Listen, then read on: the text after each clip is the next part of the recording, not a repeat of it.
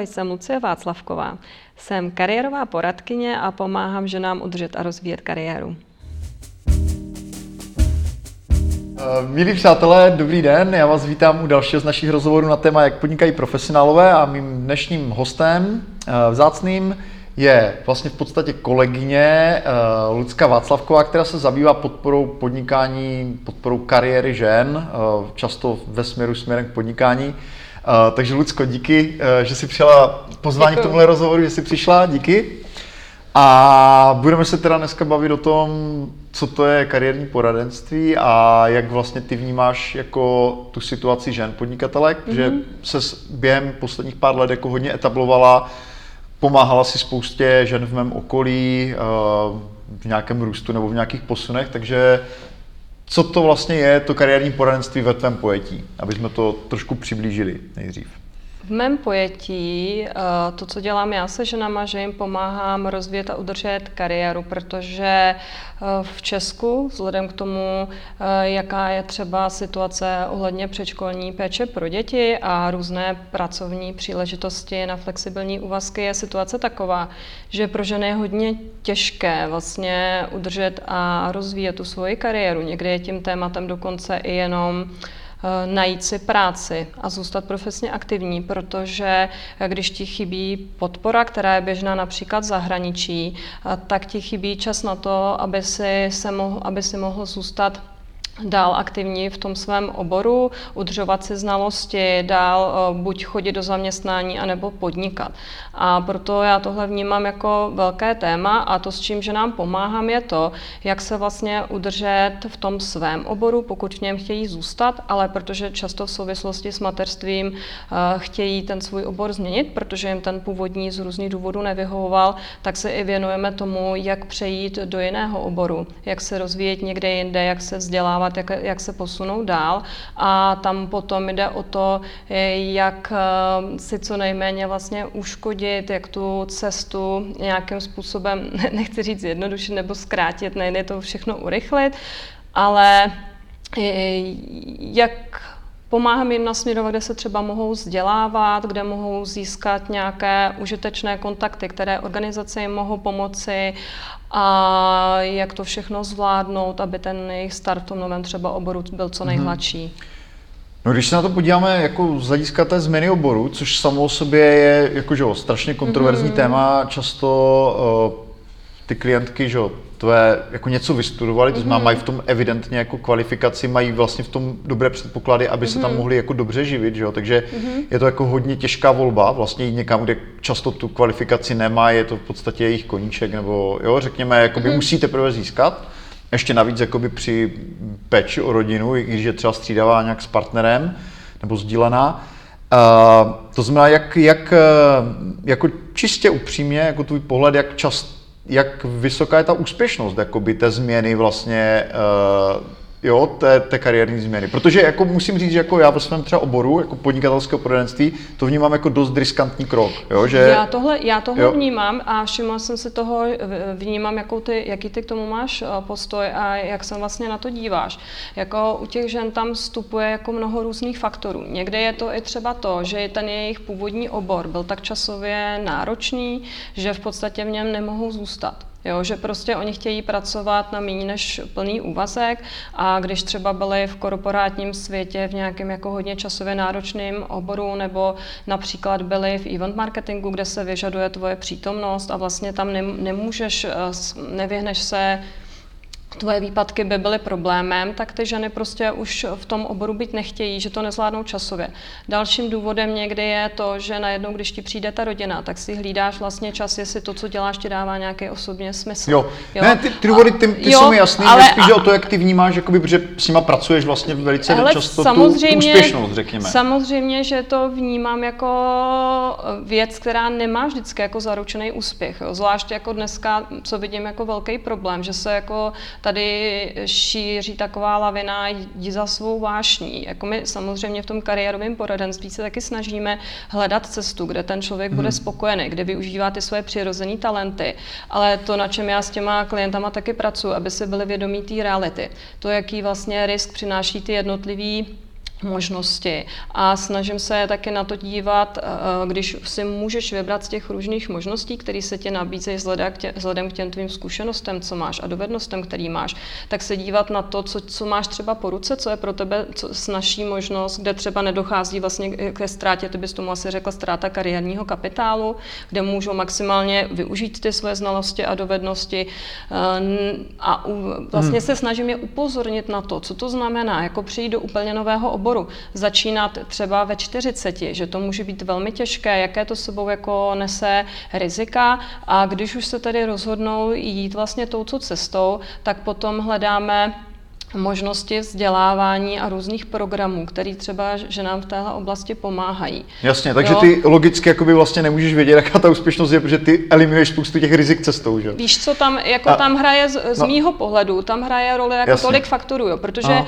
když se podíváme na změnu tu, že ženy přecházejí ze zaměstnání hmm. do podnikání a ještě mění obor, tak ty vlastně nejseš ani schopný říct, jestli ten problém byl v tom, že měnil ten obor, anebo jestli ten problém byl v tom, hmm. že prostě jim nevyhovovalo začalo podnikat, jo, což taky není jako úplně neobvyklý. Nicméně i já vnímám to, že třeba nějakou dobu podnikají a pak se rozhodnou vrátit do toho zaměstnání, tak to vnímám jako prostě cestu. Mm-hmm. Jo, že na tom nevidím nic špatného, protože mnoho těch žen i na nějakých malých projektech, i na svém malém podnikání při rodičovský si osvojí úplně jako neskutečné dovednosti, ke kterým by se často třeba v, v tom svém původním zaměstnání nedostali. A často tahle podnikatelská odbočka jim nakonec pomůže se v tom mhm. oboru posunout jinak. Já třeba řeknu pěkný příklad, který z mého pohledu dopadl dobře. Třeba jedna moje klientka a dnes už kamarádka, můžu jmenovat Jasně, i, Iva Baltaretu, byla policistkou a vydala se do online marketingu a ta její cesta byla úspěšná, ale vlastně ona tam přecházela jako velmi z mého pohledu dobrým způsobem, kdy sama začala blogovat, sama se vzdělávala, vlastně zapojovala se do nejrůznějších online komunit a potom eh, taky využila nějaké programy pro restart kariéry pro ženy a pak se jí díky vlastnímu networkingu podařilo najít mm-hmm. místo v nějaké online marketingové agentuře a dneska pracuje uh, jako link builderka, uh, pořádá různé akce pro ženy a také uh, vlastně je, má velmi úspěšný blog, pracuje s influencery, takže tam zrovna ta cesta byla mhm. úspěšná. Mm, jo. Jo, a vidím jich jako kolem sebe, vidím jich kolem sebe několik ale prostě je to, je to náročné. A co si myslím, že je jako strašně důležitý, jako říct, hele, Jo, je, může být fajn jít za svou vážní, a, vášní, ale ty rizika jsou tyhle. Takže já vidím i roli toho kariérového poradce, mm-hmm. že se snaží jako ne, eh, ne, že já bych těm klientům všechno nadiktoval, he, udělej tohle, udělej tohle, tohle je špatně, tohle je špatně, na tohle si dávej bacha, ale bavíme se o tom, víte, co to jako znamená tahle jako volba, víte, kde můžete najít informace, znáte někoho, kdo vám, kdo vám poradí. Jo. Mně třeba přijde dneska, že těm ženám jednak velmi pomáhají nejrůznější mentoři, jak jsem zmínila ty organizace, tak vidím naprosto zásadní úlohu nejrůznějších komunit, jako je třeba tvoje komunita, pak tady určitě eh, znáš holky z marketingu, který neskutečnému množství žen v té kariéře pomohly. A tam nejde jenom o to, mm-hmm. že se dostaneš k práci a zakázkám, ale že když se tam na něco zeptáš, jak si máš učit cenu, jak máš získat zakázky, nebo eh, když nevíš, uh, jak začínat s klienty. Spousta lidí tě je ochotných pomoci. Jo, takže když se nejseš vlastně osamělej běžec, ale snažíš se získat podporu od ostatních lidí a snažíš se prostě maximalizovat to, co se ti cestou nabízí, ať už jako lidi, kurzy, eh, pomoc, eh, vzděláváš se, tak eh, věřím tomu, že ta cesta mm. se může podařit. A ještě odskočím zpět jako do světa zaměstnání. Dneska je velmi běžný, že vlastně v průběhu tvýho života prostě nezůstáváš v jednom oboru oboru. Já, já chápu, jaký to má výhody, ale vlastně tvůj obor se často promění že tam přibydou věcí, které tam dřív vlastně vůbec nebyly. A nebo ty sám vidíš, že některé profese úplně mizí a nový se hmm. objevují. Pojďme vlastně k tvojí vlastní kariérní hmm. přeměně. A ty jsi uh, se sama vlastně přesunula z čistě akademického prostředí uh, v podstatě do ženy podnikatelky. Ano. Takže vlastně jak, jaká pro tebe byla tady tahle ta transformace? Protože zase, jo, možná se na uh, tenhle rozhovor dívají lidé, kteří jsou v podstatě ak- aktivní v akademické sféře a uvažují o tom, že by začali dělat něco v podstatě na volném trhu. Podnikat, řekněme, jo? Takže jaká je tvoje zkušenost, jako čím se liší vlastně ty dva světy jako nejvíc, jak bys to jako schrnula? Pro mě asi dobré bylo, že jsem nešla hned z akademické sféry do té podnikatelské, ale že jsem vlastně šla z akademické sféry eh, do neziskového sektoru, kde jsem se věnovala té činnosti, co dělám teď, i když trošku v jiné jako míře a potom jsem plynule v podstatě přešla na tu volnou nohu a to tím, že nejdřív jsem byla vlastně zaměstnancem v neziskovce a potom jsem spolupracovala s nějakými neziskovkami jako externista a pak postupně jsem vlastně teď už jsem ve větší míře na volné noze, mám víc těch aktivit sama za sebe a už jenom v nějaké omezené míře v současné době spolupracuje s neziskovkami. A tím, že ten přechod byl vlastně takovým způsobem postupný, tak eh, jednak mi to pomohlo velmi eh, v těch nejrůznějších eh, kontaktech, které mi byly užitečné na začátku. A seznámila jsem se se spousta skvělými lidmi, kterými vlastně při mojí cestě pomohli. Eh, dostala, zapojila jsem se do nejrůznějších komunit, třeba jako je ta tvoje. A to, co mi vlastně pomohlo, bylo to, že jsem se i v rámci nejrůznějších výcviků pro kariérový poradce naučila vlastně pracovat s tím, co umím, s těma mýma kompetencema. A naučila jsem se vlastně nepřemýšlet o tom, že vlastně to, co jsem se naučila v té akademické sféře, můžu zapomenout a mám jako začít na zelený louce. Prostě jsem vzala ty věci, co jsem naučila. Já jsem třeba uh, byl, učila, byla jsem lektorka, takže to mi jako neskutečně pomohlo, protože pro mě mhm. nebylo těžké sestavit kurz a stoupnout si před lidi. Mm-hmm. A pak taky mě strašně moc pomohlo, že jsem uměla pracovat se zdroji, což v tom poradenství asi vnímám, Jasně. že ty jsi taky v tomhle. Mm-hmm. Je to tvoje vlastně velká vášen schromažovat informace z různých zdrojů. A viděla jsem, že to dělá mnohem líp než jiní lidi. A mm-hmm. zároveň umím rozlišit, jestli ty zdroje jsou Kritické relevantní myšlení, nebo ne. Takže mm-hmm. zrovna tyhle dovednosti jsem viděla, že, že mi strašně moc pomohly. Takže mm. vlastně se, ještě bych řekla, že se snažím v poslední době eh, mnohem víc stavět právě na tom, co jsou ty moje největší silné stránky a posilovat právě tohle. Mm. Ty uh, si vlastně v poslední době rozvíjela několik jako formátů, že máš podcast teďka, mm-hmm. uh, najdou ho posluchači nebo diváci na tvém, na tvém webu v podstatě, mm-hmm. uh, Lucie Václavková a založila si nějakou facebookovou skupinu pro kolegy, vlastně kariérní mm-hmm. poradce. V jakém stavu je ten tvůj obor, řekněme? V jakém stavu? My to vnímáme tak s kolegy, že přestože řada z nich už třeba v tom oboru tady dělá přes 10 let, tak v podstatě, co se týče veřejnosti, tak ne všichni eh, běžní lidé si dokážou představit, co pro ně vlastně kariérní poradce umí udělat. Takže jedna moje kolegyně říká, hele, my to teďka stavíme, my jsme teďka jako u zrodu a učíme ty lidi, co pro ně ten kariérový poradce může udělat. Ale já vlastně vnímám takový rozkvět i jako v různých institucích. Jo. Bohužel někde je to je taková vlnovka, že někdy to jde nahoru, někdy zase to tam jako trošku klesá díky kles, eh, různorodé podpoře ze strany státu, ale vidím eh, kariérové poradce a kouče na volné noze. Vidím eh, velmi jako rozvíjící se vzdělávání na školách, kde to jsou kariéroví poradci, výchovní poradci na základkách i na středních. Vidím kariérová centra na univerzitách, potom vidím, potkávám skvělé kolegy i z úřadu práce, kdybys to jako vůbec nečekal, že mhm. vidím, jaké techniky oni používají, tak jsou naprosto srovnatelné s tím, co používáme my na volné noze v tom komerčním poradenství. Takže já jsem v tomhle jako velký optimista a myslím, že vzhledem k té turbulenci pracovního trhu, i co vidím, že se děje u nás, že je strašně důležitý, aby si fakt používal to, co umíš nejlíp, tak si myslím, že jak pro vlastně lidi na volné noze, tak lidi v zaměstnání, i pro ty nezaměstnané, nebo pro lidi, co měli nějakou kariérní pauzu, ty služby jsou hrozně důležitý a myslím si, že je fajn, že eh, na různých úrovních jsou pro tebe ty služby dostupné. Mm-hmm. Uh, jako z toho, co říkáš, bych se ještě jako logicky odrazil jako k jedné otázce, která mi přijde jako možná jako by má poměrně velký přesah, ale stejně tady musí asi zaznít. Uh, že Česká republika má poměrně velký ten eh, gender gap, uh, mm. vlastně rozdíl mezi přím, příjmy jako mužů žen je u nás jeden z největších. A je tady vlastně obrovský odchod žen vlastně do podnikání mm-hmm. v mhm. podstatě, jo, větší nárůst podnikatelek žen než mužů výrazně. Uh, na druhou stranu ve světě všude mm. jako na západě dochází jako k velkému příklonu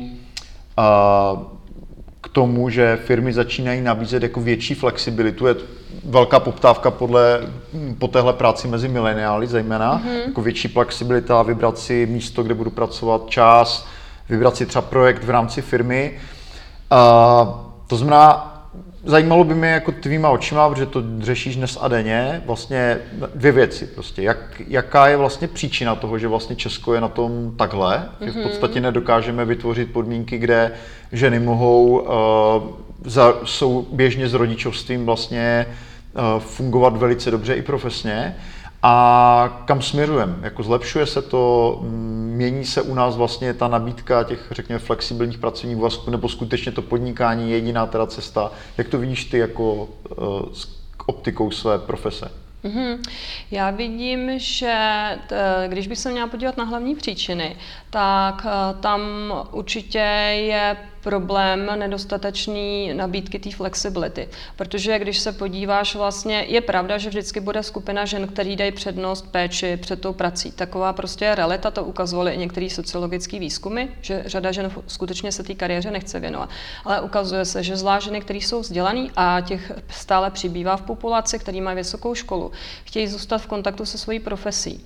Ale zároveň já jsem se setkávala s tím, že oni zároveň nechtějí rezignovat na své rodičovství. A právě to, že dneska nemáš moc voleb. Těch částečných úvazků je strašně málo pořád u nás. U nás máme třeba stále u žen kolem 11%, nabít vlastně jich pracuje na částečný úvazek zaměstnání a třeba v Holandsku je to 75. Ano, tak Holandsko, Holandsko je v tom jako ano, jako světový ano. lídr, že? A, te, a Ale čem jenom to je, čem to je? do toho uh, skáču, je to teda jakoby důsledek toho, že se takhle rozhodují firmy, anebo je to prostě ještě nějaká státní je incentiva? To strašně, je to strašně složitý. Já jsem teďka byla na jedné konferenci, kde to vlastně řešili, kde byli eh, prostě zástupci státu, zástupci nějakých eh, think tanků, ekonomických výzkumných ústavů a podobně. A ukazuje se, že tam je toho mnoho, že je strašně komplexní.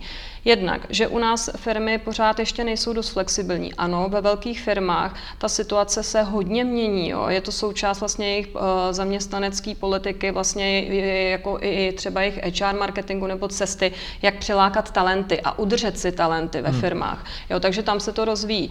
V menších firmách eh, to nemusí být stejný, už třeba kvůli tomu, že někde eh, na, moc se s tím jako s tou flexibilitou nevidí rady, jak to třeba vlastně udělat. A je tam třeba problém i s tou zastupitelností, s tím, jak vyřešit vlastně třeba práce na dálku a podobně. Takže i když se podíváš vlastně stále na nabídky na Jobsu, tak vidíš, že těch nabídek na částečný úvazek je pořád vlastně stejně, jo, mm. poslední deset let. Ale co se mění, je skutečně to, že je mnohem více firm a opravdu reálně nabízí buď práci z domova, to už jako je u nás dost obvyklý benefit, anebo pružnou pracovní dobu. Dalším problémem je, že nám se často práce na částečný úvazek vůbec nevyplatí, protože když vlastně si představíš i to, že jejich příjem po rodičovský často klesá, tak najednou zjistí, že ten návrat do práce je spojen s několika náklady a když se třeba vracíš dřív, než máš dítě ve státní školce, tak z toho platu vůbec nezaplatíš tu soukromou péči. A je naprostý nedostatek vlastně péče o děti do tří let, v některých lokalitách dokonce i o starší děti. A to tě nesmírně limituje, protože pokud, tvůj, pokud nemůžeš můžeš eh, vlastně to vyřešit s partnerem. Pokud nemáš rodinu, eh, tak eh, když vlastně tě školka stojí 12 tisíc a ty si vyděláš na půl úvazku 15, tak to není jako pro tebe nějaká volba. A dále tam potom vstupuje nevhodná jako, nebo nevhodná nepříliš vlastně podporující politika ze strany státu, kde je vlastně bylo řečeno na nějaké té kon, na konferenci, na které jsem se byla podívat, že vlastně podporuje nepráci, jo, že vlastně u nás je nejdelší placená rodičovská dovolená v Evropě, taky jsou různé daňové slevy na nepracující manželku, takže vlastně těm rodinám se úplně ten návrat mm-hmm. do té práce nevyplatí. Víš, to je teda vlastně další jako klíčová otázka, že? protože tohle je samozřejmě jako svým způsobem jako velmi populární politika, že jo? vytvořit mm-hmm. takové prostředí, kde ta žena může jakoby celkem v pohodě existovat doma. A teď by mě teda zajímalo, protože ty to vidíš asi z těch obou stran, jestli vlastně tahle ta politika je teda prospěšná nebo není. Eh, Roberte, já to z různých důvodů vnímám, že na to úplně není jednoduchá odpověď, jo? protože eh, totiž, jak jsem ti říká, tak je hodně, je prostě jsou některý rodiče, kteří vlastně se nechtějí té kariéře věnovat. A myslím si, co je důležité při formulování té politiky, aby si zachoval nějakou možnost volby. Jo? Že vlastně v zemí, kde zase je ta politika opačná, že ty ženy se vrací do práce třeba okamžitě, okamžitě po šesti hmm. týdnech, jo? v Americe vlastně rodičovská placená vůbec hmm. není, nebo na plný úvazek třeba po pěti měsících, tak to, co, jsem zase slyšela, četla jsem i různé příběhy ze zahraničí, tak to je jako velmi také náročné, i když tam zase mají tu dostupnou péči o děti, tak pokud vlastně ty bys rád zůstal se svým dítětem, tak si to zase třeba nemůžeš dovolit. Takže je vlastně otázka a tím argumentují právě i někteří, eh, tím jako argumentují zase ti, co tvoří tu politiku, že je vlastně jako otázka, jak to udělat, aby se ty lidi mohli vybrat. Jo? A já se obávám, že když se podíváš do toho zahraničí, tak si nejsem jako jistá, jestli vlastně můžeš nastavit systém, ve kterém budou spokojeni všichni. Ale já myslím, že co, co vnímám já jako žena, i někdo, kdo chtěl dělat svoji vlastní kariéru nebo podporuje ostatní ženy, tak myslím si, že není vlastně úplně dobrý, že tenhle ten systém vytváří jednak závislost těch lidí na státu, že nepodporuje lidi, aby se o sobě postarali svoji vlastní prací, ať už ty ženy na rodičovské nebo třeba lidi i ve starším věku. A zároveň ta žena je ekonomicky závislá na manželovi a u nás je obrovský problém v tom, že třeba hodně žen hodně manželství se rozpadá a když vlastně ta žena má velkou kariérní pauzu, tak je pro ní nesmírně těžký bez, mm. bez toho zázemí v té péče o děti uživit sama sebe a uživit ty děti. Jo, nehledě na to, že já sama vidím, když jsem byla vysokoškolačka, s prvním dítětem se dodělává PhD, tak kdybych já v tu dobu neměla podporu manžela, který mi umožnil, abych vlastně dál pokračovala tenkrát ještě ve své akademické kariéře, tak bych vlastně čtyři roky své práce úplně spláchla do záchoda, pokud to tak musím říct. Mm. A takhle, když se na to podíváš i z hlediska investic vlastně státu a zaměstnavatelů do kapitálu na žen, tak mně přijde neuvěřitelný, že nejdřív ženy necháme vystudovat a pak jim řekneme, hele víš co, buď prostě hmm. teďka jako doma, je to prostě fajn a nejlepší místo pro maminku je doma s dětma. Jo. A navíc vlastně ono to není o tom, že najednou od pár měsíčního dítěte odejdeš na full time do práce, ale ty ženy eh, by často preferovaly to, že třeba dělají nějaké jako projekty a to už umí ty velké firmy, že třeba s těmi ženami spolupracují na různých jako dočasných věcech, na různých jako projektech, zůstávají s nimi v kontaktu a tohle jako považuji za velmi jako důležitý, hledat cesty, jak ty ženy můžou dostat v kontak- do kontaktu se svojí profesí, protože mě pak vlastně přijde na hlavu postavený, že my ženy platíme za to, že jsou doma a potom financujeme programy, které jim hmm. mají pomáhat s návratem do práce. Jo, místo toho, aby jsme hledali cestu, jak oni nestratí kontakt s tou svojí profesí říká Lucie Václavková. Lucko, moc díky, jestli přišla k tomuhle rozhovoru a dala nahlédnout do, svého, do své profese. Zajímavé. Děkuji. Díky.